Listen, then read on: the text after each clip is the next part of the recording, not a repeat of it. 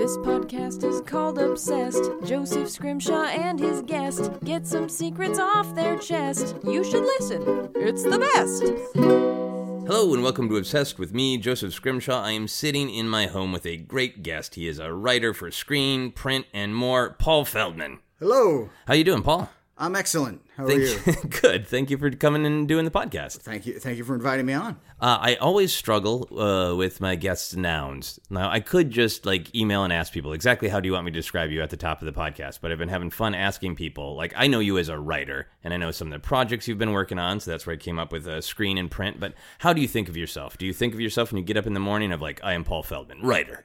Uh, yes, and I, I wish I had like that much emphasis and confidence in it when it uh, when it because it usually ends maybe in more of like an uptick in like writer. but uh, no, yes, I am a writer. Okay. And uh, do you have any specific projects that you're working on right now that you are wanting to talk about, or want people to, when you tell people you're a writer, like, and go look at this, And go, which I okay. have written? Um, so I'll be a published author in, in November, which I'm stoked on. I was the co-writer on a self-help book, which is now in pre-sale. If you'd like to go order it, uh, please do, because uh, the more we sell, you know, the more money I will eventually get. Uh, it's called Bad Advice. Uh, it's by Dr. V, aka Dr. Venus Nicolino, but I'm the co-author on it.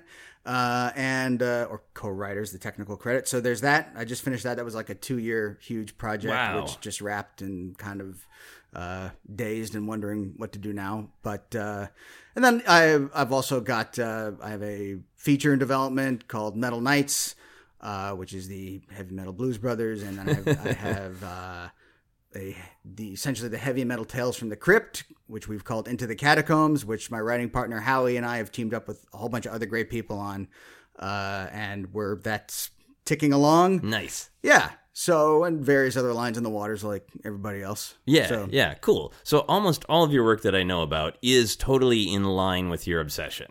With the exception of the self help book, yes.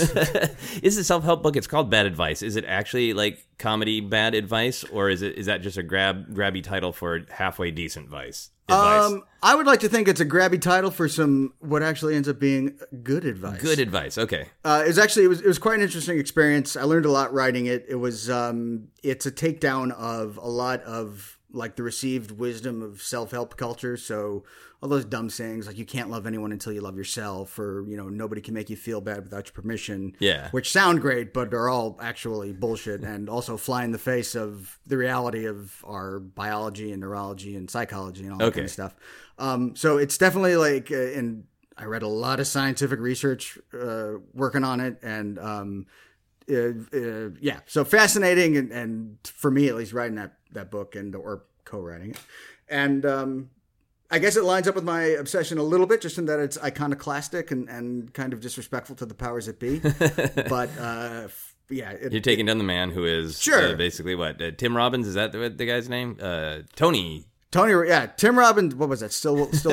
I never read any of his books. Everybody was reading them, like in 2000, 2001. St- Yeah. Skinny Legs and all. I didn't read any of them. Yeah. Did you? Oh yeah. Were they good? Uh, you know, I thought they were good uh, when I was a kid, but that's probably because they were uh, swearing and you know anti-authority, and it's like All right, well, must be good. I'm in. You're in. two boxes Uh, okay. for me. So uh, bad advice is actually good advice, uh, Yes. counteracting the previous bad advice that has been in the world. Yes. Nice. Nice. There Everybody should go buy that. Let's talk about your obsession. Yes, please. Which uh, this this makes so much sense uh, for you. You sent me a nice paragraph of what it is because you're you're a, a man of like an explosion of ideas. Oh, so thank you. I boiled down what you told me for the title of this episode for the ease of discussing it. I'm going to describe it as epic science fantasy That's it. perfect. this is uh, kind of my breakdown of what you sent me in your email that it's the sort of alchemy of late 70s early 80s d&d heavy metal. Uh, the movie flash gordon is kind of a, a catalyst that brought it all together. Underground animation airbrushed wizards on vans satanic panic and more. Yeah, you know, uh, I mean, every, I think everybody relates to that instantly. Yeah, I you know I, there's something about this whole topic that I love so much. I think about it uh, a lot whenever I encounter my own like memories or experiences of heavy metal and that kind of era of fantasy. And I'm so glad that you included in this list airbrushed wizards on vans. There's something about that that image. Just uh, it captures what is like the majesty and to me what is like funny and absurd Absolutely. about this whole zeitgeist. Yes. Yeah. Yeah. Yeah. Thousand percent. So how or or why? Uh, tell, well, tell me a little bit about what you think it is. I mean that that's that was kind of the the boilerplate, so people uh, can understand basically what we're talking about. But to you, what is what is this? To me, it's like um, Uh, well, I mentioned this right before we started recording, but it's it's kind of I feel like it's very similar to kind of like the ultra. At least my perception of it is it's. I feel like I'm. It's similar to the ultra lounge thing that happened in the late '90s when. As far as I know, like it kind of started with like Rhino Records released a few compilation albums that were all like quote unquote lounge music. So Frank Sinatra and big band stuff, but then also kind of like weird like uh, things that sounded like incidental music from Ren and Stimpy, that yeah, kind of thing. Esquivel, yeah. Yes, exactly. Ex- yeah, Esqu- yeah, that guy was everywhere in, in your independent record store in the '90s. Uh, so and like that, and skinny ties, and martinis, and leopard print, and all that. So like, and uh, like we were saying, like that was never a movement. There was never like you know, those dudes were not like facing off with beatniks and rumbling or anything. Yeah, so it's like stuff that existed at the same time, but maybe didn't actually interact as Right. much as we perceive them to to have looking back on the past. But with hindsight, it all fits together perfectly into this nice kind of like mythical moment that we wish like existed. yeah, this And for me, I feel like some of it's like I was, you know, I'm 41 now, so like late, like early 80s, I was, you know, six, seven or whatever, and I have very clear memories of, you know, being at a, uh, um, the kind of a carnival or yeah, like sh- sh- creepy carnival, like you know, rickety rides set up in the strip mall parking lot for the weekend or the week, and Yeah. you know, uh, they've got, I believe it's called the. Not the what's the mountain range that Mount Everest is in? I'm not Got good it. at mountains. Yeah, the Himalayan. Yeah. All right, so like when it goes like it's a throw up ride that goes Yeah. backwards, you know. Okay. And I have very clear memories of being on that, and those rides are often airbrushed with dragons and wizards, and they're not a van, but still they fall, kind of fold up into a van when they go on the road, uh, and like heavy metal being blasted while and you know it was kind of like this seminal moment for me. Um, I have a very clear memory of that. A very clear memory of not having heard Iron Maiden, but seeing a bunch of huge who were at the time huge teenagers in Iron Maiden shirts, and you know anyone if you've seen an Iron Maiden shirt, which I assume most of us have, uh, there's there's a narrative suggested by their artwork, even if you know it really doesn't go beyond just you know well it's the Troopers, so we're going to put Eddie. Eddie is the Iron Man zombie you always see on their shirts. We're going to put Eddie in you know uh, uh, British military uniform for the Trooper, and it's like you know there, it's nothing beyond that image, but you're looking at it, and it's like what happened before that? What led up to this moment? You know, and um, and it's all kind of living in and that artwork is very similar to like the the great Jeff Easley covers when they did it was still first edition D&D but like I guess it was like a second run of the books or whatever so Yeah. the player's manual the DM guide all that kind of stuff player's handbook don't at me um so uh yeah and And where where were you growing up when you were going to this rickety carnival so I can fully picture this? Boca Raton Florida Okay. yeah um, which uh, was at the time it was weird growing up in a place where you're I was pretty much older than every single building that was there because it's all very recently developed. Okay. So Yeah. the in, the environment you grew up in then looked kind of uh, new and, and prefabricated, so it didn't match like uh, this world of imagination that you were seeing on, Yeah. in the Rickety Carnival on the Exactly. older forbidden T-shirts of the older kids. Exactly, yeah. Okay, so it was a contrast to where you were growing up. Absolutely. Okay, so And- inviting you into a different world. Uh, Yeah, absolutely. And and then as I got older, um, like any good American teenager, I was into heavy metal. I eventually got into the occult and stuff, and uh, I did. Um, there was like a, a jogging trail in my subdivision where there was the classic tree out. It was a jogging trail that kind of went out in the middle of nowhere, and there was a party. And it was just a place where teenagers would go to drink beer and, and smoke weed, as far as I know.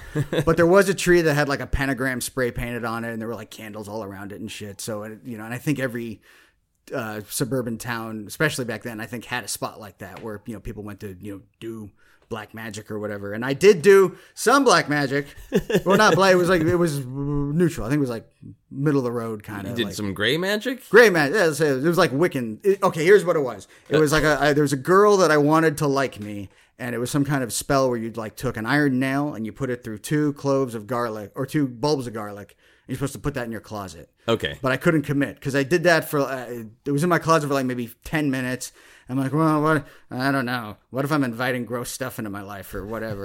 I'm not going to explain this to my mom, so I, I bailed on it. But Okay, so you had some doubts and concerns. Uh, yeah, let's. I- I want to. I want to go back to your childhood and, Yes. and, and kind of walk through this Sorry. from your perspective Yeah, yeah. Uh, uh, chronologically. So Mm-hmm. You're a quite young kid. You're saying like six ish when you're seeing going to carnivals and kind of seeing this world. When did you take your first step into it? Did you take your first step in the heavy metal side from getting an album? Did you take your first step by reading some fantasy? How did you enter this world?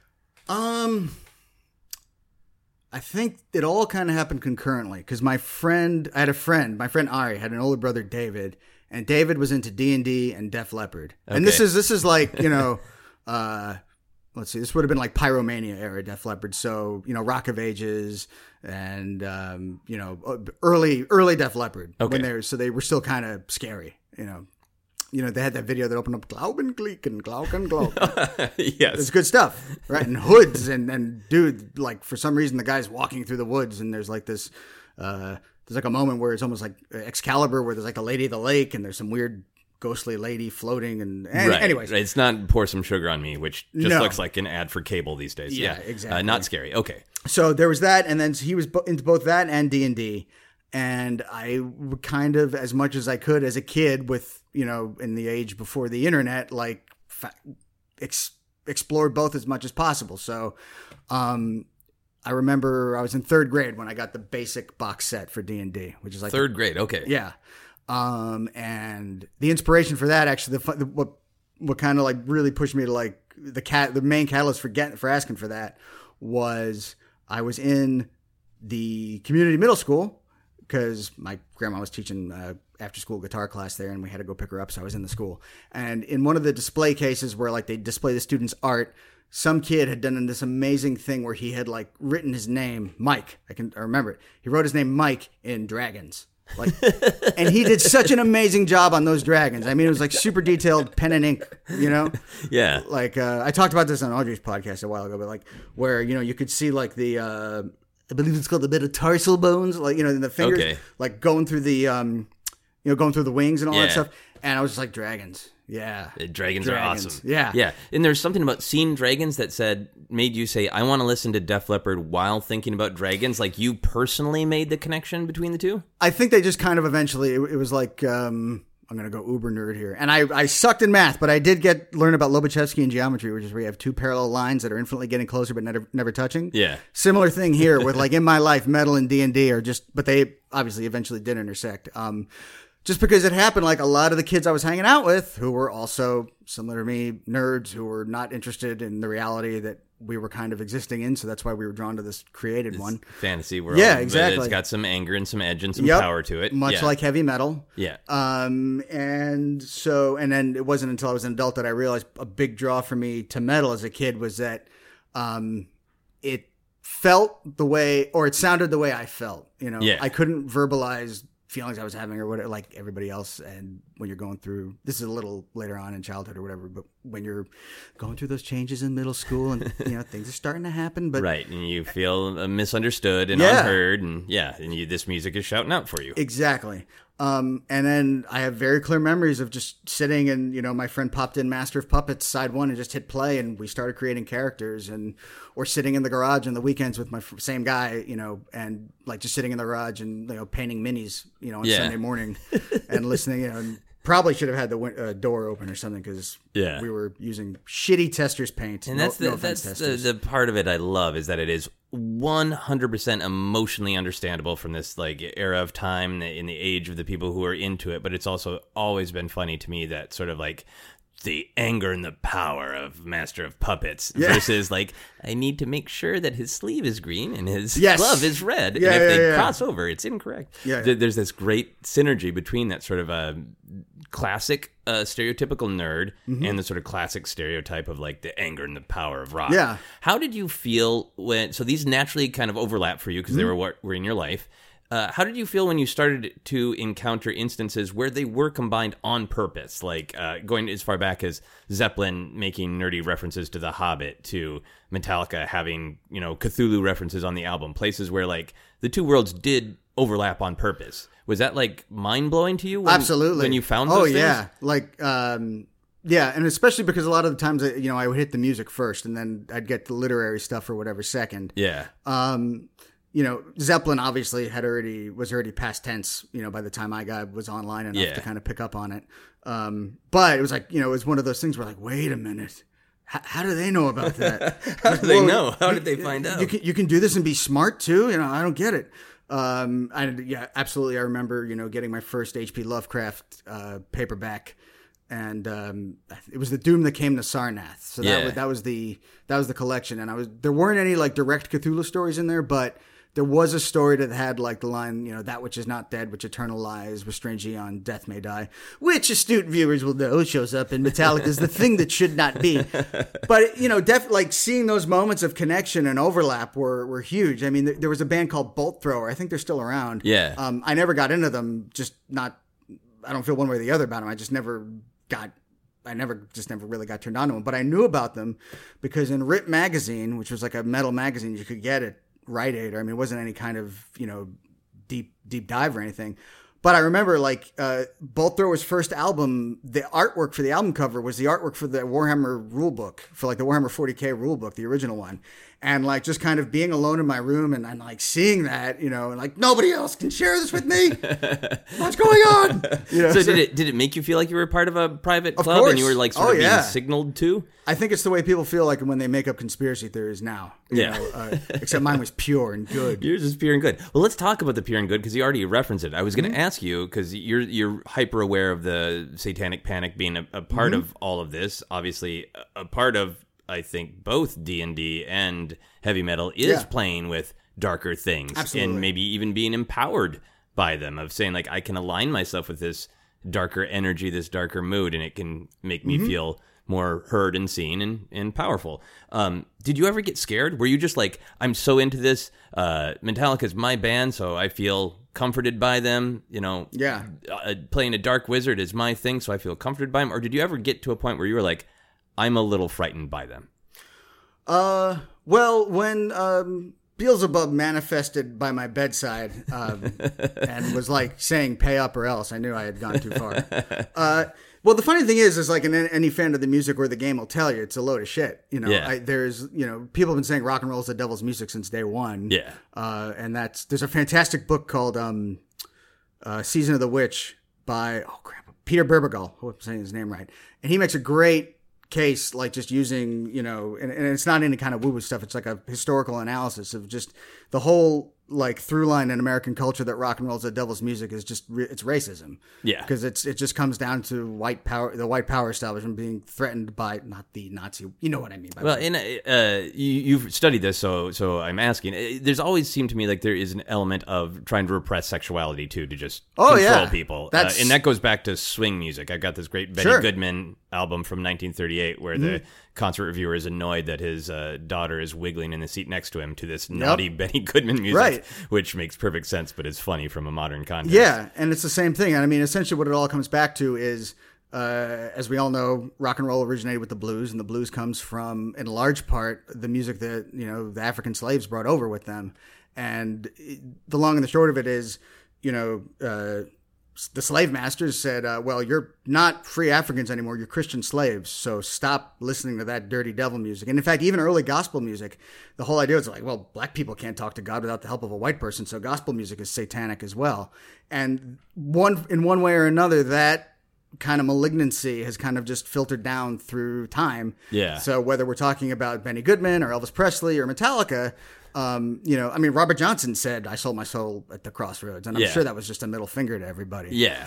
So, having said all that, you know, it, it was like I never, at the time, I never bought into it. I never really felt, I never did feel scared because Metallica is not satanic at all. Yeah. Uh, later death metal bands that came along definitely were, and they were definitely like on purpose, kind of like daring. It was almost like, what are you going to do? Like, Yeah. Look at this album cover and these lyrics. Come at us, you know. Um, we want your attention, Tipper yeah. Gore. Yeah. Um, and then it may also may not have helped that, as I mentioned previously, like and growing out of the same thing of just being dissatisfied with the reality I existed in. That I did get into, you know, I did. I, read, I had a copy of the Satanic Bible, like that I would carry very obviously when I was a freshman in high school. And, um, So you were aligning yourself with the the power uh, represented by playing with things that culture tells you to be that you know popular society tells you to be afraid of. I wanted to know what it said. I, I definitely didn't want to like you know get involved with Satan or anything like that. I wasn't a believer or anything Yeah. like that. But I definitely like. I mean, if somebody puts a book on the table in front of you, it says the Satanic Bible, and you're not curious about what it says in there. That makes perfect sense for reading it at home, but I'm really Yeah. fascinated by the image that you were carrying it. Obviously, as a freshman in high school. I was just an angry kid, you know. Yeah. I, I- it was an attention getter, Okay. obviously. So Yeah. you know, um, much which is pretty much my career course. So as I believe yours is as well. So Uh, you know, yeah, absolutely. I don't think it's a bad thing. I think it is. I- I'm really fascinated by it because I, do, I think, yeah, the sort of puritanical. You will. This is what the kids are doing. It's not lonely nerds making up fantasy stories in the basement. It's that they're trying to raise Satan by painting their miniatures. Obviously, that's Yeah. absurd. But I also think, like heavy metal music in D and D, it invokes dark things. I think. yeah. So you can, in theory, deal with them in a healthy way. But I still feel like it is you. You are immersing yourself in listening to angry music all the time, and I'm I'm always curious how much is that cathartic, and for other people, how much did that eh, did that ever scare them? Like I'm I'm putting myself in a place to think about dark things and be angry all the time. That's a really good question, and I think you know it's you know it's almost like one of those uh, chicken and sorry to use a cliche, but like a chicken and egg thing, right?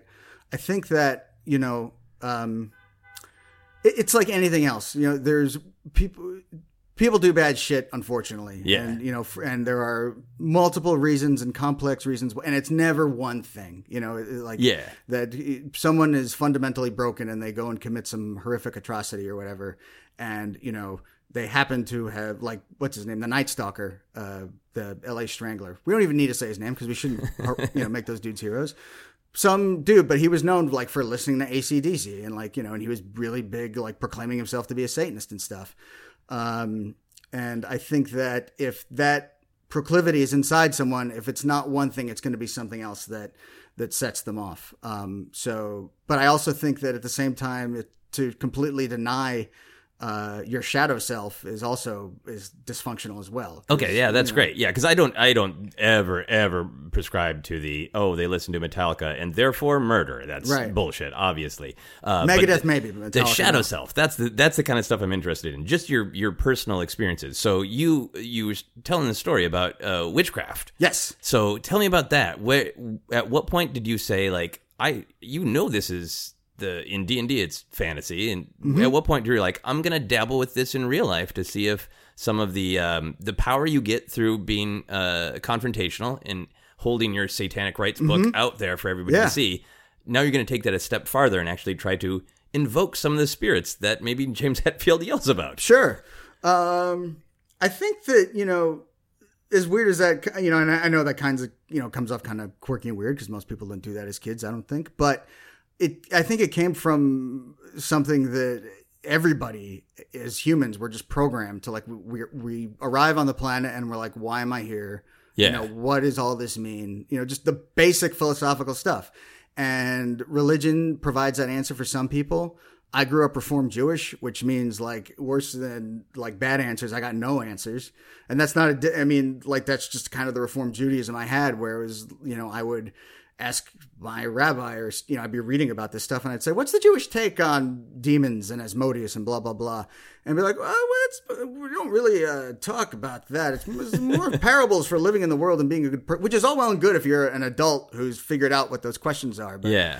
So I think I turned to that because I wasn't getting answers. Like, and I was just looking. I was asked, so I started asking other. You know, I started going to other sources for answers. Okay, and was it just just like uh just straight Wiccan stuff? Like, I mean, is I, I mean, obviously Wiccan is just another religion, Right. Or Yeah. Was this like was this like sort of the legitimate practice of being a Wiccan, or was it more like I read this in the back of a spell book?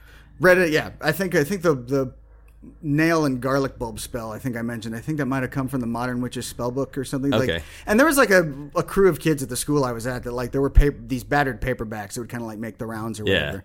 Um, there's a pretty famous. Uh, maybe you've heard of it. Like there's the Simon Necronomicon. Have you heard of that? No, I haven't. this is like a whole thing unto itself. Th- this is the '70s miniseries that I want to see made. Like, forget all the other stuff. Like, Yeah. because, um, and it's it, in New York, of course. Like, there was this uh, in the '70s. There was this New Age bookshop called the Magical Child Bookshop, and oh man, So I'm talking about the maybe there's a part of me like maybe this stuff's real and I shouldn't be talking about it. But um, the the long and short of it, supposedly a counterfeit, you know, Necronomicon was created by a circle of people that hung out at this kind of very famous New Age bookshop where like like Glenn Danzig was known to be a, to frequent it. I think in his pre Misfit days. Okay. There was a space in the back for workings and rituals and that kind of thing. But apparently, like as a joke, a bunch of people made a fake Necronomicon with a whole story behind it. Yeah. And you can, but you can go buy it, and I think you can still go to Barnes and Noble and pick it up. You know, and there's spells in there and shit to do. Um, none of it's to do. Yeah, yeah. You know, if you want to summon, uh, you know, if you want to open a portal into Azathoth, Yeah. and uh, if you're into that, personally, I wouldn't want to take the chance. Yeah. Um, so how did I get on all that? uh, kind of your your path to doing this Oh, uh, this yeah. spell to try to get uh, was it to get a girl to Yeah, like you? Yeah, yeah. It didn't work, by the way. Yeah. Um. So. Uh, Well, you, you stopped it early. right? Yeah, well, it's on me. I didn't commit, so yeah, there it is. Um, but you know, so I, I knew I didn't want to mess with anything dark, just in case. And I'm not an atheist now. I'm not a religious person either, but I, I definitely believe there's more than our experiences as beings than you Yeah. know what we physically and directly experience. But um, uh, at the time, and I was looking for a gateway to that. you know, Yeah. and I thought that maybe this kind of stuff would provide that. So Yeah, that, that's a really insightful and interesting path to you know really. It's the it's so the opposite of any sort of bullshit satanic panic where you would go to your religious authority figure getting with a question and get like a shrugging emoji back. So, like, well, I'm going to look elsewhere. Yeah. To try to understand the mysteries of the universe. Right. Yeah. Cool. So obviously you love this stuff Mm-hmm. a- as a kid when you were kind of at the prime age for it, when it was all emerging. Uh, did you ever have a time where you stepped away from it? Because obviously it's a huge part of your life and Yeah. Mm-hmm. your career, and I would imagine even worldview now. Sure. Did you ever step away from it? Um. Yeah. Uh, I think like uh, I spent some time in the wilderness, so to speak. Um, you know, some of it was just natural, like evolution of tastes and, and sensibility, which I think is a good thing because of, nobody wants you know be- pretty bad shape if I was still had the exact same worldview I had when I was fourteen or whatever. But um. I think just as a result of being into bands like Metallica, and again, this is pre like if I had the internet, if I had the internet when I was in uh, junior high, I would I would not have made it out. Okay. I think between the pornography and just like you know, and and the unlimited access to whatever you want to know about what uh, everything, I I wouldn't have made it. I mean, I was struggling enough with like one issue of Metal Edge was like enough to distract me for months. So, but having said that, it was like so because of Metallica, I saw they were always wearing Misfits t-shirts. So because of that, I got into the Misfits, which opened the door to punk, which opened the door to ska, which opened the door to like all these other, you know, this huge Yeah. widening of taste, which was great. And um, you know, same thing with D and D. Stop playing after a while. Even with that, though, uh, with D and D and Warhammer, eventually Warhammer 40k. Even when I was in college and stuff, and not going anywhere near any of that, if there was a game store that you know, I'd I'd go in and just take a look around at stuff because I always have a soft spot for miniatures and that kind of thing. Okay. And um, honestly, you know, when just that original artwork, like I was mentioning before, those Jeff Easley covers and any of those artists from that era, like Clyde Caldwell, Lord, Larry Elmore. Um, I don't think he did any stuff for D and D. I'm sure people will correct me if he did, but Michael Whelan is another, like anyone in that era of like just awesome kick-ass fantasy artists. It's like that. No matter where I am, or like that stuff will grab me and pull my eyes out of their sockets and hold me. Okay, So- yeah, that is just your aesthetic that Yeah. Mm-hmm. your eyes just go to immediately, no matter what. Okay, cool. So, what brought you back as an adult? Because obviously, it's a big, as you're describing, it's a big part of your work. This whole Mm-hmm. aesthetic. Uh, I would imagine that you spend a decent amount of time just listening. I know you play D and D. Mm-hmm. I'm sure you listen to metal, so you're still you're back in this world as an adult. Yeah. What brought you back? Um, I kind of just organically came back to listening to a lot of old heavy metal. I don't know, uh, years ago, like like I don't know, maybe uh, ten years ago or Yeah. whatever. And then um, one of my my well, actually my now agent, but a guy that I've been developing stuff with forever, my pal Dan Rosenblum, who I've known for twenty five years or some odd, a long time Okay. um, he's you know he's also he works in music with like a concentration and like uh, with he has a lot of clients in the heavy metal world. So because of Dan, like I got turned on to a lot of new heavy metal that you know I had kind of we're gonna get deep in the weeds here for a second, but you know, in, I'm not a fan of nu metal, which would be like your Limp Bizkits, your your your Korn, like rap metal and that kind of thing. Okay. If you dig it, fine. It's just not my thing.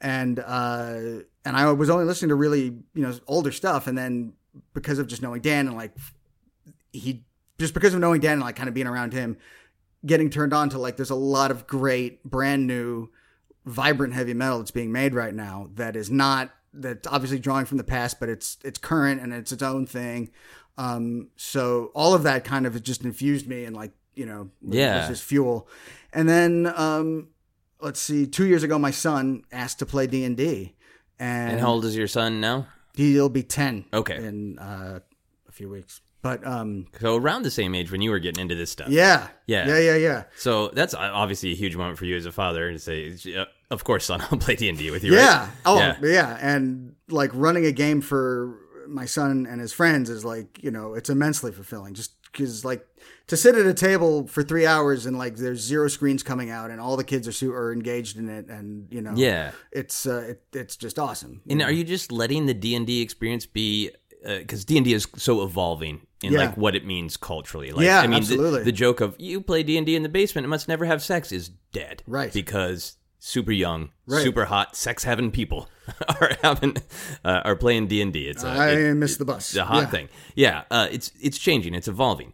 Are you letting D and D just be whatever it is for your son and his friends, or are you like, hey, we've played D and D, now it's playing D and D while listening to this Metallica album, and are you are you trying to recreate that experience that you had? No, actually, um, like actually, my son f- came just found Master of Puppets on his own. like, Okay. the song Because he's which your was son. tremendous. Yeah, because like you know, especially like living in L.A., like you see plenty of toddlers in Ramones onesies and all that, and it's like Yeah. we all know that kid did not pick out that onesie. Like, you're as a parent, you're forcing your taste on your kid. You know, Yeah. my my joke was like my kid's going to become a young Republican and like love Yanni when he wants to revolt, but.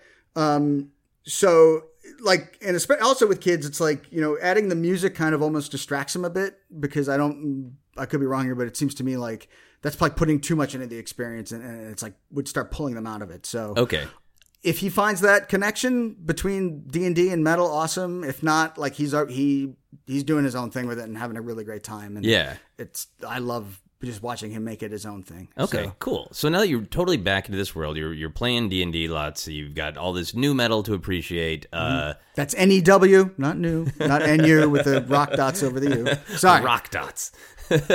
You could say umlaut, but why? Not why? Why say rock, dots, is better? Yeah. That's why you're a writer. That's awesome. I didn't, it's not mine, but thank you. Um, so, what is your personal relationship? Obviously, you have a professional relationship. You're Mm-hmm. seeing some of this stuff through your son's eyes and, Mm-hmm. and his friends, but like, uh, what's your relationship to it now?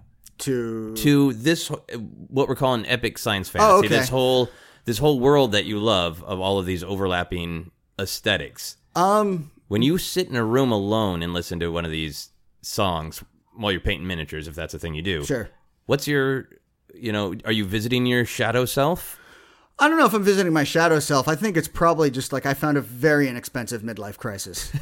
Um, because, you know, I, I bought, you know, I went online because part, and I recognize part of it is absolutely revisiting my youth because I, you know, I could have gone and got, you know, the current books for D and D and all that So, because it hasn't changed that much. I mean, you want to get into the granular mechanics of the rules, there's differences, but essentially it's, it's, it's make believe with a lot of rules so grown-ups can play make believe. Yeah, different rules to get to the same place. Yeah. Um, but I wanted, like I said, I wanted the books with those covers, you know, and I wanted the whole, I wanted the experience of just opening the, because it's it's like watching your old an old favorite movie or or listening to an old song. You know, it's it's like a visit from an old friend. So, um, and I think my personal relationship with it is like, um. I don't want to sound. It's gonna be hard to say this without sounding pretentious, but it's like it's kind. It's where I live, you know Yeah. uh, whether whatever projects I'm working on in one way or not. Like I don't try to force elements of that in, but they always end up finding their way in anyway because Yeah. it's just it's part of you know at least right now it's part of my voice and the way I've found that I can most effectively express myself. Yeah. So which is really all I wanted to do. is express yourself all along. Well, do you think that is why you gravitate toward that? And I've been thinking about that a lot for myself about Mm-hmm. like when I do creative projects, you know, what things that I loved uh, am I, you know, sort of putting through my own filter. Yeah. And I think it's a natural thing to do, and especially as you get older, there is that element of a nostalgia. But I think there's also some deep instinct to give other people the experience that you had when you first encountered it. Mm-hmm. So for like any of your writing projects that evoke this world, if you're if you get them done and you give them to somebody else, what is it ultimately that you're giving them? Is it that uh, eh, the, that experience with playing with the darker things, uh, you know, spending time with your shadow self, as you called it, is it giving people an outlet to express their anger in a safe way? What what is it? I think it's um, getting the or finding the exhilaration of just enjoying a story or just of being entertained, whatever f- form that takes. But the epic, fan, what, what was a great thing? I- epic, science, fantasy. fantasy, yeah. It puts everything in a ridiculously wonderful, like heroic, epic scale. I mean, it's like Wagnerian. you Okay. know?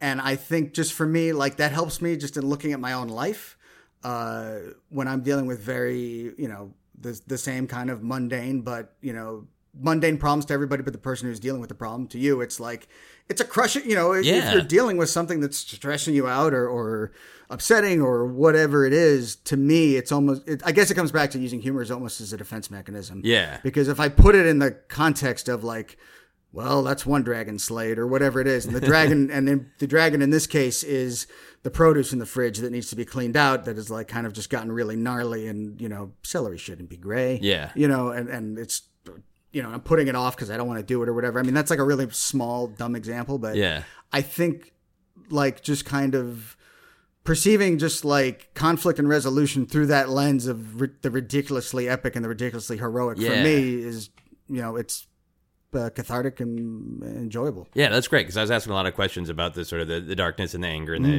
the I think pubescent perspective, Mm. Yeah. as, as you put it. But the comedy perspective Yeah. of it is great. And you had mentioned Flash Gordon is a place where a lot of these things came together, obviously with the Oh, Queen yeah. soundtrack. And and I think when I just rewatched that movie, and one of the really pleasing things about it is this, for no reason other than he's a quarterback with a good attitude, everybody thinks Flash can do everything.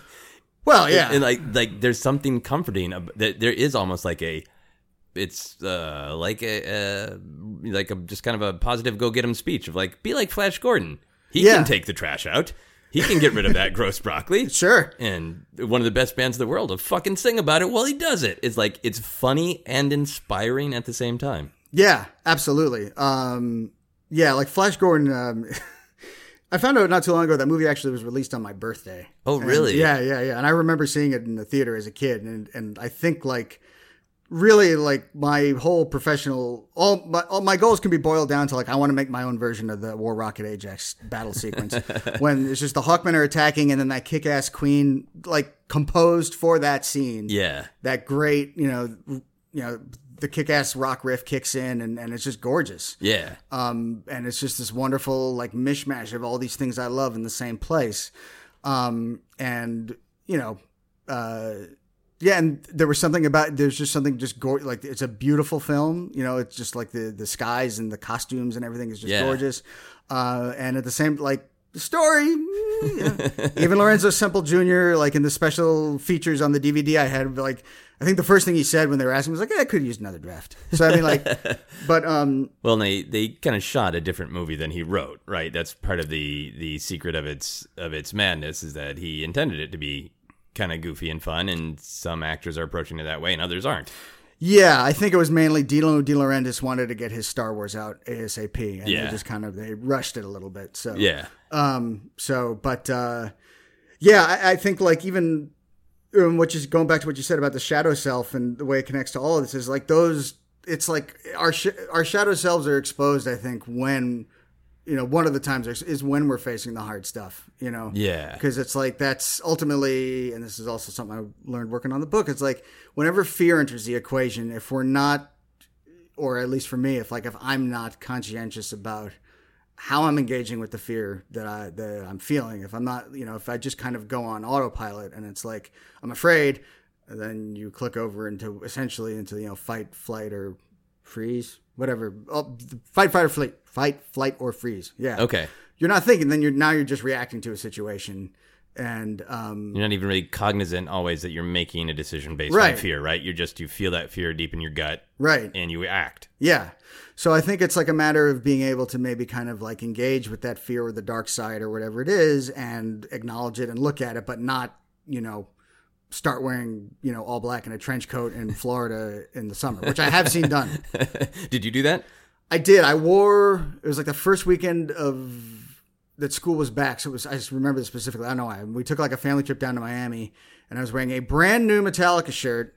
So the silk screen was like sticking to me, like through the thing, you know, and a pair of LA Gear jeans, which were like overdyed black Yeah. in Miami in early September, which was a poor wardrobe choice.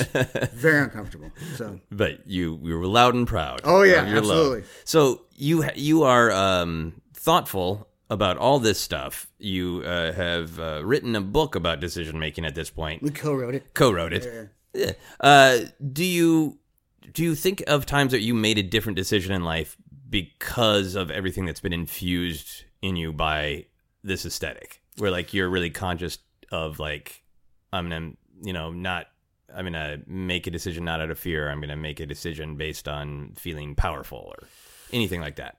Yeah. Um th- yeah, my decision to move here right after I graduated right after I graduated college, uh I feel like that was a pretty, you know, uh yeah. Is, Def- a, that was a, a metal thing to do? Yeah, I Yeah. think that was an epic moment. I mean, also, I mean, I was reading a lot of Hunter S. Thompson at the time, so if I'm honest, like he influenced it too. But Okay. I think he was just like a new face that I had kind of put on that same driving force in my life of just iconoclastic courage and abandon. Yeah. Um, I think definitely then. I think any time that I've taken any kind of risk, yeah. um, not that I'm not risk averse in my own way and that I, I don't still grapple with stuff all the time. I do. yeah. I think on it's on those moments when you know when I can come through for myself. I think that those moments definitely is when this stuff is riding high in the front of my mind. Yeah. And did you say to yourself, because I think I've heard you describe things as metal when you're just like, something is good. You've said, it's, that's so metal. absolutely. it's, yeah. it's your, that's so Raven. Uh, yeah, yeah. Did you literally say to yourself when you decided to move to Los Angeles, like, "Th- uh, this is an epic metal thing to do? Um, I wish I could say honestly that I did. I probably should for the sake of the sh- show we're doing right now. No, I want Um, honesty. I didn't, but um, I felt the same way in my heart when I did that that I do now, like moving ahead with like you know, uh, Metal Nights or, or Yeah. anything like that, where it's kind of because the other thing with metal, and I feel like it's finally kind of getting around this, was that um, it never went away. There's a, there's a perception with a lot of people who maybe aren't as tuned into it as others that you know it was a pop cultural blip that maybe started with Black Sabbath and then ended with Poison on the Sunset Strip. And while some people would consider you know that to be true or whatever, or that I personally I think of Poison more as a rock and roll band, not really necessarily yeah. a metal band, but um, it never went anywhere, you know. And and I think especially now because of the way just the changes in the recording industry and and you know we don't really listen to the radio anymore. So if you're not going out of your way to hear a band or a certain kind of music, you're not going to hear it. And I include myself in this. We fall into our pop culture trenches, Yeah. and we plug into what's going to keep us in those trenches and feed us, and then we don't really have any unless someone offers us. We're not going to expand beyond that. Yeah.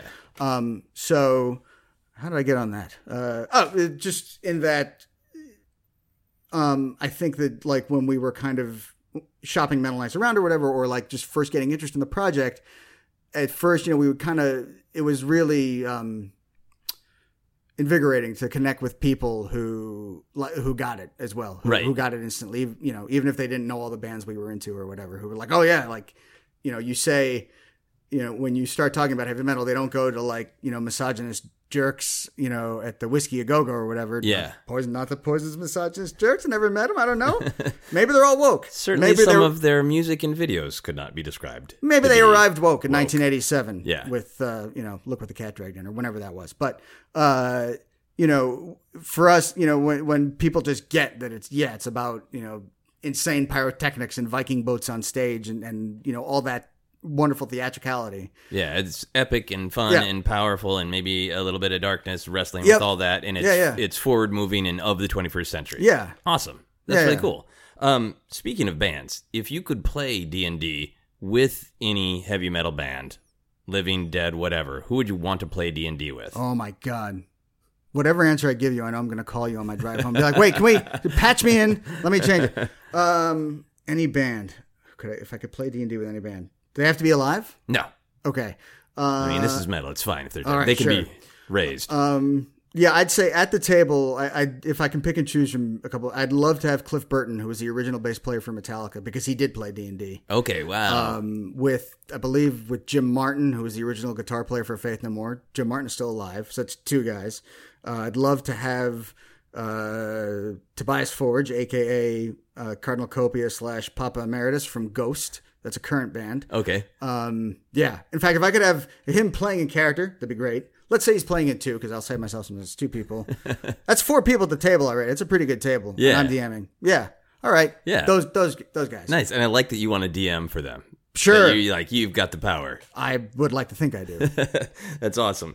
Now, uh, this is just a dumb question since we're talking about all of this fun fantasy stuff. Mm-hmm. If you could have any wizard powers, what wizard power would you want? Oh crap. Um, I think it'd be cool if I could fly. Right. Yeah. Um, that's the old one. Like, would you rather fly or be invisible? And then like people can tell if you're a sociopath by which one you answer. um, I'd like to be invisible. Could- that could be some cool stuff. Uh, what else? You'd like to be invisible but mentally healthy. Yeah, invisible but mentally healthy. What what would be like an iconic spell from D and D that would be cool? Uh, Bigby's floating fist or Bigby's floating hand, just so I could magic up a hand to do stuff for me. That'd Okay, cool. magic hand to do stuff for you. Yeah. If you were a wizard, it, so it's the real world. Okay. Suddenly you wake up, you have this power and just this power because I like this, the big floating fist, Okay. and uh, you decide to let the world know that I am a wizard with this one power. Yeah. Would you become like a superhero figure? Would you take on a wizard name? Oh crap. Yeah, I guess I'd have to, right? You know, it seems like the responsible thing to do. it would be. Yeah. Yeah. And then I wouldn't want you know. I wouldn't want the writing stuff to get mixed up with the wizard stuff. Yeah. You know, so you want to keep the brands clean. so, yeah. I think that's a great answer. That the first thing you would consider as a wizard is the branding. You got to Well, look, come on. You know, let's be realistic about this. let's be realistic about the question of what would I do if I was a wizard. We're going to move on to our How Obsessed Are You questions. Okay. Do you think about epic science fantasy every day? Yes. Yeah. Absolutely. I mean, you have to because it's what you're working on, but you'd think about it even if you took a break from writing. Uh, not that you're going to, but if you did, you'd still think about all this, right? Uh, yeah, a hundred. Yeah, totally. I mean, um, this has always been something like it. And this is not confined only to metal music, but especially with metal music. Like I'm always like, and especially when it's instrumentals, it's like I always see scenes happening in my mind to music and to songs and stuff. So Okay. like I'll you know story ideas come from there or scene ideas come from there, um, and it you know it's I've been doing it long before I got paid to do it. So Yeah. um, yeah, that's always where it's where my mind goes, no matter what. Okay, cool. Uh, when people walk into your home, can they tell you're obsessed with epic science fantasy? No, because I'm married. Um, no, my wife's awesome. She loves all. Uh, she's totally loves that I'm into it. Um, however, we're grown ups with a son, so um, you know, you gotta you can't have all this crap lying around. You got to you know, if you went into my game cabinet, you'd see Yeah. stacks and stacks of, of stuff. Yeah. Um, so it, it depends what room in the house you're in. yeah. And uh, if I've cleaned up recently. Not, so. Okay, so not immediately, obviously, uh, that you're obsessed. Is your wife? You said that she likes that you're into it. Is she into any of this stuff? She's not, um, but she appreciates it, you know. And what's cool is like she's like nerdy about her own stuff, which is like, you know, I mean, one of the reasons like why I love listening to your interview with your wife is like spreadsheets, right? I'm Yeah. like, I know nothing about that. I don't enjoy interacting with spreadsheets. I use them because I have to. Uh, I want to hear why someone's obsessed with it, and then like, because I think ultimately that's what it's all about. Is like you know you find finding the commonality, finding out the differences all lead to our commonalities anyway, Yeah. right? And you know it, it's what you f- what what you find meaning and fulfillment in is what you're going to obsess on. And you know, for your wife, that was spread. I love like you were talking, like the analogy she made to like you know, it's like playing a piano or whatever. I was like, that was Yeah. that was awesome. I love that. Yeah. And you know, my wife is an architect, so she has a whole other area of specialty that I know nothing about. Right. And you know, it, it's like um, I'm going to compare my wife to Dan Aykroyd, but this is a favorable comparison. Uh, you know, Ack- if anybody is watching any decent Dan Aykroyd movies, you know that that dude can drop jargon like a like a motherfucker. Yeah. Right? You know, Spies Like Us, Ghostbusters, whenever he he can do that, and that's endearing, and we love it because it's like it's. I don't know what it means, but that sounds legit, and it's and I love that you know it. and like, mm, I'll be talking to about I'll be talking with Stacy about you know she'll be explaining um, how a particular photo cell on a building works or a window system or something, Yeah. you know, and she will go deep into jargon and like I'll be like, what what's that? And we'll start laughing because, um, you know, because obviously you know she nerded out. Yeah. And anytime that happens is a wonderful thing. Yeah. So it's like we we we connect on our nerdiness even if our nerdinesses don't overlap. Cool. So is uh is your the front living room of your home then is it just sort of a neutral, no obsessions or loves represented, or is it? Oh, that makes it sound bleak. well, it's- that's what I, I asked this question. It's Sometimes people really like that. place. Uh, sometimes people just feel like, well, I like things that are like just like tastefully decorated, so the mood comes from how the color of the couch, you know, goes along with the rhythm of the coffee table or whatever. but uh, for you, is it just is it a mixture of all of all of It's the family's mixture. interests? I think so. Like we have like a vintage, like we have a we have like a, a vintage movie poster from an old comedy up, you know, Okay. like silent era. Yeah. But you know, which is we both love for different reasons, you know, and for some overlapping reasons as well. And uh, there's that, and then you know, there's my son's toys, which are kind of just always out the, or all over the place or whatever. Um, there's like I guess there's like little knickknacks and artifacts here and there Yeah. that, that would kind of hint at like deeper stuff. you Okay, know? yeah, I like it. So, it's kind of like you're walking into the the first room of a dungeon, and there are some clues. That is exactly what walking into my home is like. awesome. Uh, would you ever get a tattoo, or do you have a tattoo that reflects your interest in this whole era? You know, there's been so many times I thought about getting a tattoo, and then a month later I was really glad I didn't get the tattoo. Okay. Um, so probably not. I don't have anything against tattoos. I just haven't found one that like I feel like that one's okay forever. Yeah. So Is Um, it really just because the actual image? Because like some of these things you love, like your love of miniatures, doesn't seem like it's going to go anywhere. that's true. Would but is there something about like a miniature of a tattoo still doesn't sing to you for some reason?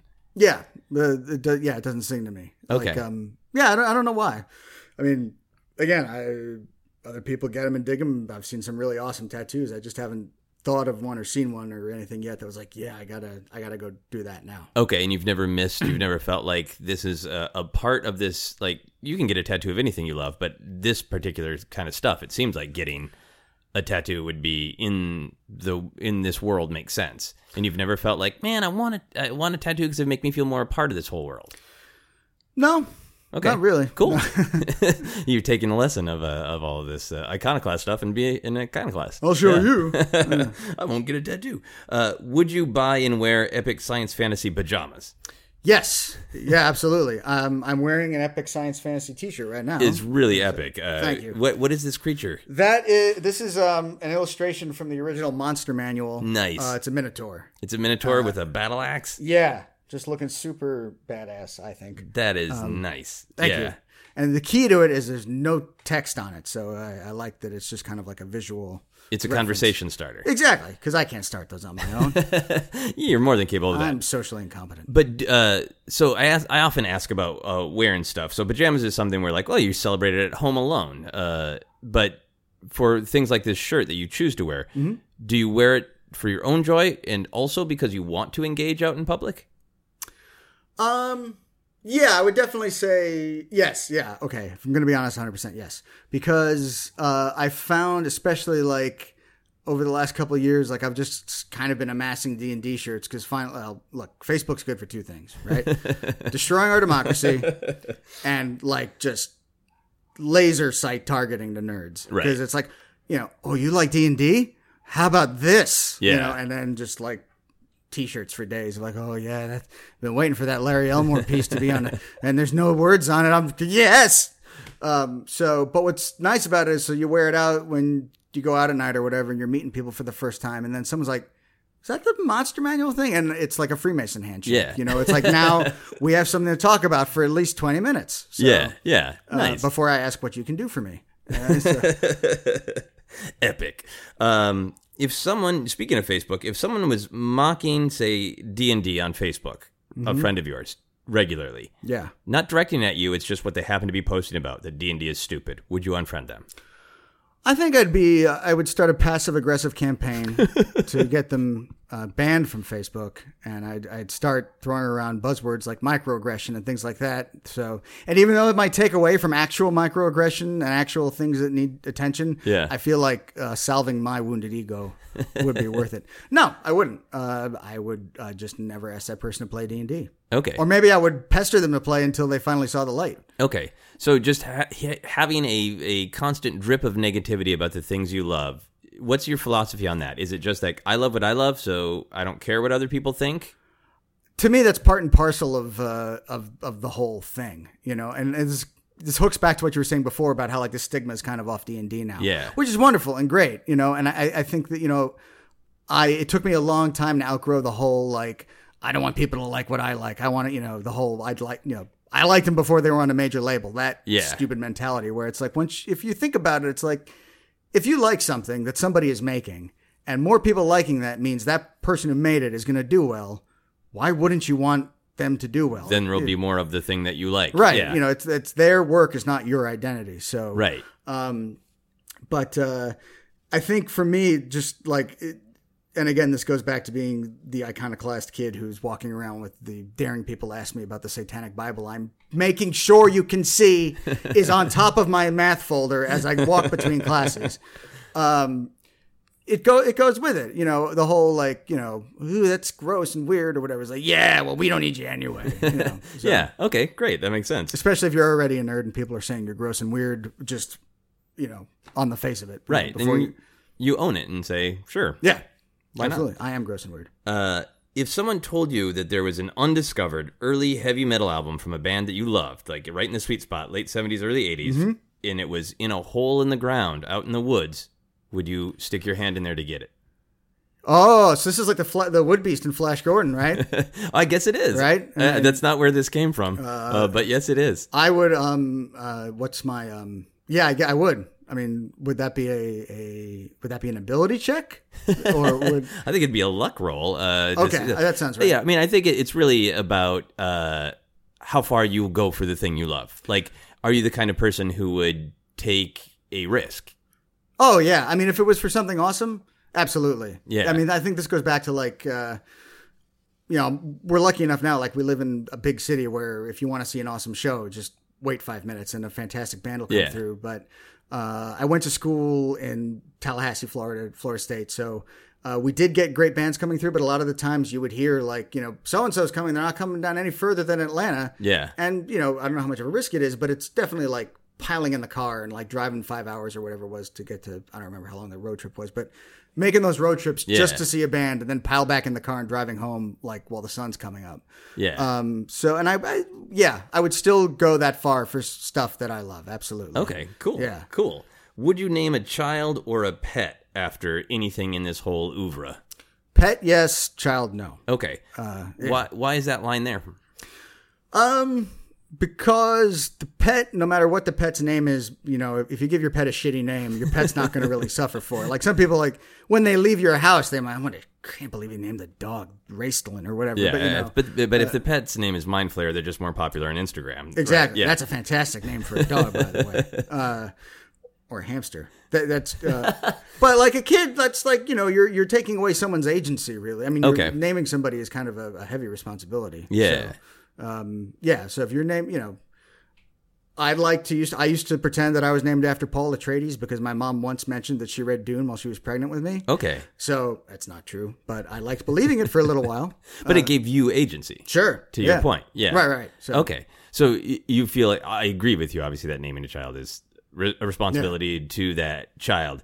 If you ever found a name that you felt invoked these loves, but was still like a gift to a kid, Yeah. Would you ever consider doing that? Sure. I mean, maybe he's a middle name. It, uh, yeah. Yeah. It depends. I think yeah, maybe this is about this line that this is this is like uh you love all of these things for the sincere quality of them and also the absurdity of them. So maybe this is responding to the like I don't want to give my kid a name that has one uh, foot in the world of satire. Yeah, and also it's it's almost it kind of like goes back to you know you don't want to make them wear that Ramones onesie Yeah. through, through high school.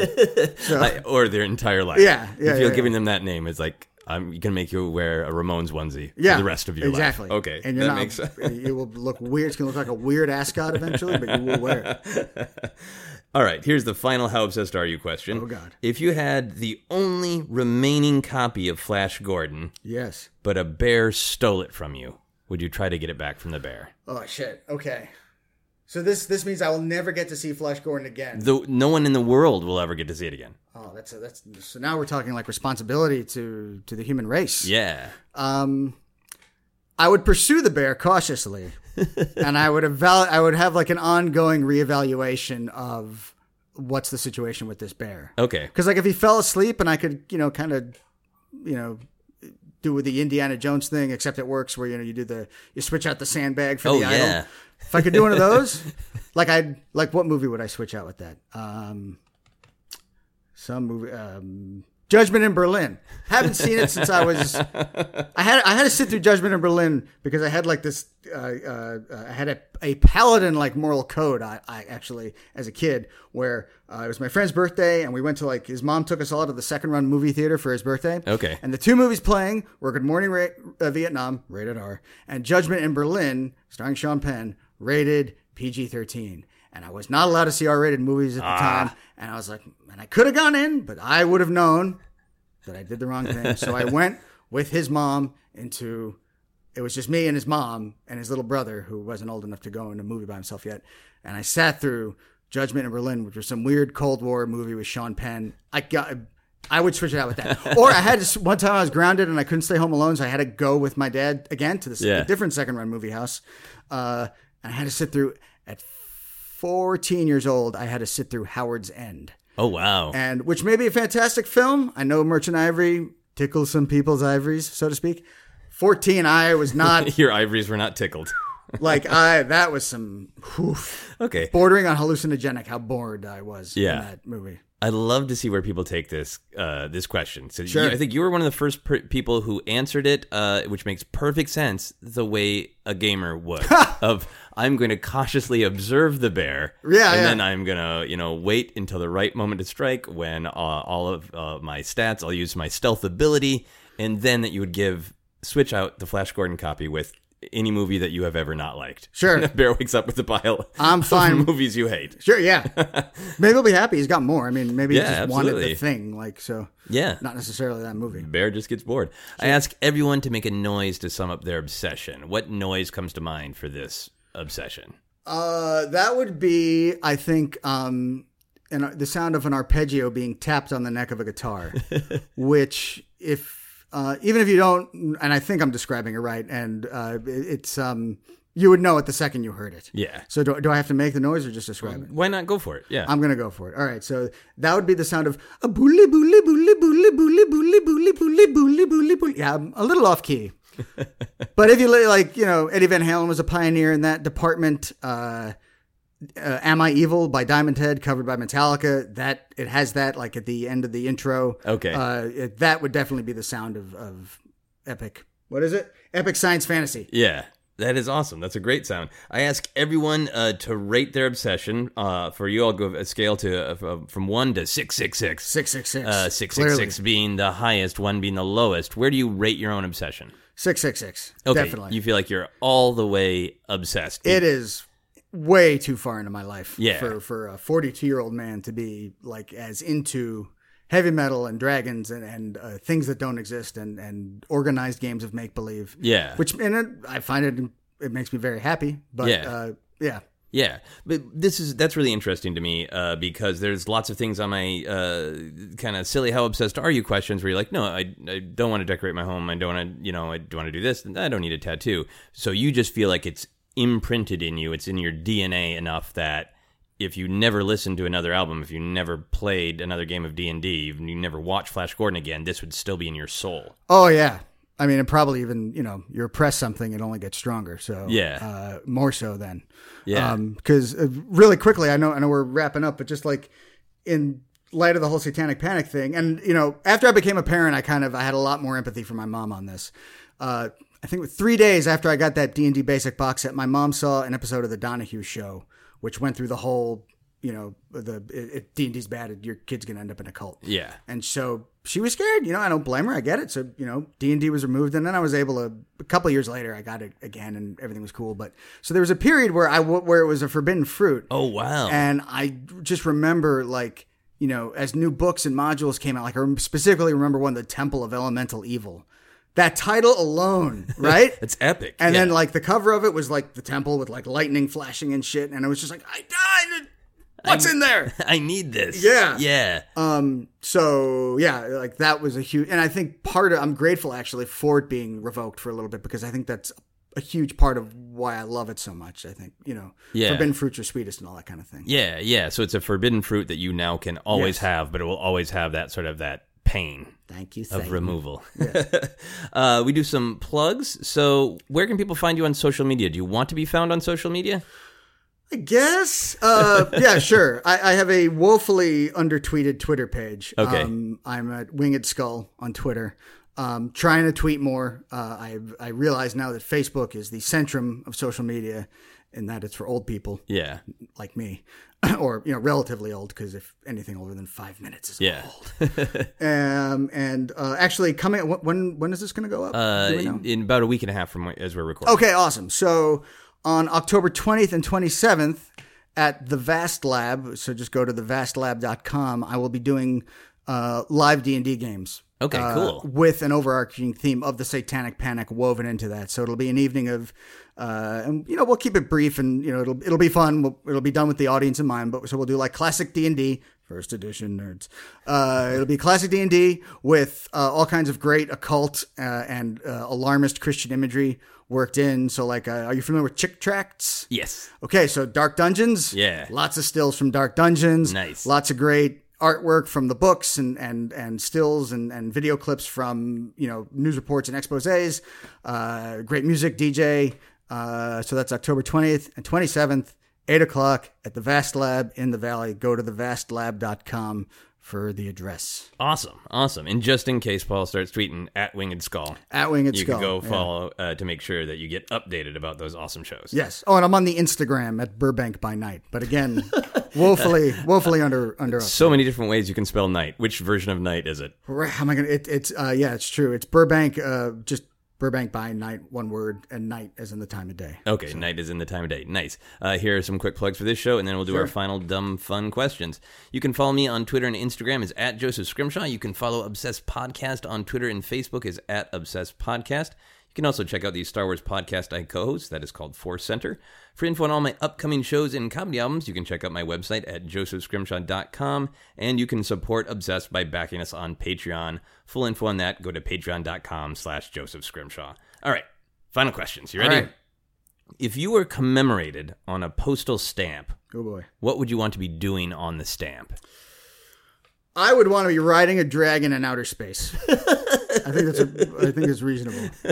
I think that's good. Yeah. Yeah. Regardless of what you did in life, uh, to end up on a postal stamp. Yeah. This is the way to be celebrated. As long as my life can somehow be translated into the metaphor of me riding a dragon in outer space, I will feel like I have not wasted my time. Yeah. I want to buy those stamps. Thank you. Uh, Yeah. Let's uh, call somebody. let's call your senator. Yeah. All right. Call your postal representative. Uh, if there was a theme park ride based on your life, what would it be like? The Dungeons and Dragons ride. Do you remember that from the cartoon? That was the No. whole that was, that was the whole premise of the D and D cartoon. Was there was a D and D ride, which turned into like some kind of portal to the world of D and D. Okay. Uh, um, so a, a a theme park ride based on my life. Yeah. Um, definitely not one of those ones where you're like sitting in the thing and they shake you around and like, oh, I'm moving, but I'm not. You know? Okay. You want forward movement on No, I want an actual ride? moving car. I think it would be. Uh, yeah, it we'd bring in all the the imagery we've and everything and the metal we've been talking about, and uh, yeah, like I'd want you to like go into a lot of people's mouths. So like, like at one point, maybe you'd go in Ozzy's mouth. You know, like it opens wide, ah, and like Okay. the, the car goes through. Obviously, you're going to go through a dragon's mouth at some point. Yeah. Um. Yeah. You know. uh, Okay. there you go. It would be a tour of mouths that have influenced you. Yes, monstrous mouths. Monstrous Mouths, the Paul Feldman Yes, ride. that's my that's my After Dark series. Excellent. And the final question for everyone on the podcast is what is happiness? Oh shit! Uh, just uh, damn. Let me drop an existential crisis. Uh, what? Um, I can ask more leading questions if you'd like. No, that's good. I, I'm I, I'm processing. Imagine like a little beach ball thing spinning around. I would say happiness is um, happiness is being to is being able to connect and engage with whatever it is that makes you feel alive. That you know makes you feel like you're connected to something bigger than you, and that you know that that you're you're providing something for other people somehow that's creating joy for them without any self-consciousness whatsoever about how you're perceived doing it or, Yeah. or or how you perceive yourself doing it where you're just in a just being in a flow state I think. Okay. so does that answer your question or is that no, that's great. That's great. I always want to hear uh, whatever people people uh, can. People have answered with puns. People have answered with actual like specific dogmas they have tattooed on their bodies. Yeah, I'm open to all the answers. I, I love s- hearing the way different people process the idea of what happiness is, and I. Sometimes it relates directly to the obsession. Sometimes it doesn't. Yeah. And what I love about what you just said is it feels like it relates so directly to your obsession that it's not that you just are obsessed with any one thing. It's this whole mood, this whole oeuvre, which, you know, there's certain kinds of art where you feel held by something. Like Yeah. you're just in the middle of this beautiful aesthetic fog and you are a part of it and you don't know where it ends. You end and it begins. Mm-hmm. Yeah, yeah. Uh, and wanting to experience that feeling and share that feeling is an awesome answer. I bel- I believe that's the ego death Eastern mystics talk about. You know, and if I could just add an addendum, it, happiness either is either what I just said, or it's um, getting a bunch of stuff, and like eventually that fills the, the material stuff fills the abstract cavity inside my chest, Yes. where my heart's supposed to go. Happiness is jamming that existential gap Yeah. full. And then when that feeling wears off, you just buy more stuff, and I think that's you just do that till you die. Yeah, then my table full of Star Wars action figures right behind you. It's, Yeah. it's filling the existential gap. It's I doing have a great job. I have a Ziploc full of folded cardstock minis. Uh, I'll raise you. So Excellent. Thank you so much for doing the podcast. thank you for having me on. This was so much fun. Absolutely. That is our podcast. You've been listening to Obsessed. Joseph Scrimshaw and his guest shared some stories with the rest. Rate five stars if you're impressed. Okay, one more thing I love is the character of Raistlin from the Dragonlance uh, novels, uh, which I was reading at the same time that I really just like that I discovered Master of Puppets. And uh, like, and there's a great instrumental on Master of Puppets called Orion that I would just, you know, I had the art of the Dragonlance saga and I'd put on Orion. This is I wasn't doing drugs or anything at this point either. I would just sit down and put that on and like look at the music and or look at the art and just imagine the music as a soundtrack for it. But what I love is Raistlin from the Dragonlance saga is this wonderfully complex, like morally ambiguous character who uh, uh, Reader's Digest version is the price he paid for being a powerful wizard is that his body was just like totally cursed and destroyed. And part of that curse is that his eyes, um, his pupils are hourglass shaped, and he perceives everything in a constant state of decay. So he looks at a flower, he sees it wilting. He looks at his best friend, he sees him growing old and dying in front of him. And um, I always just thought that was a very compelling narrative device.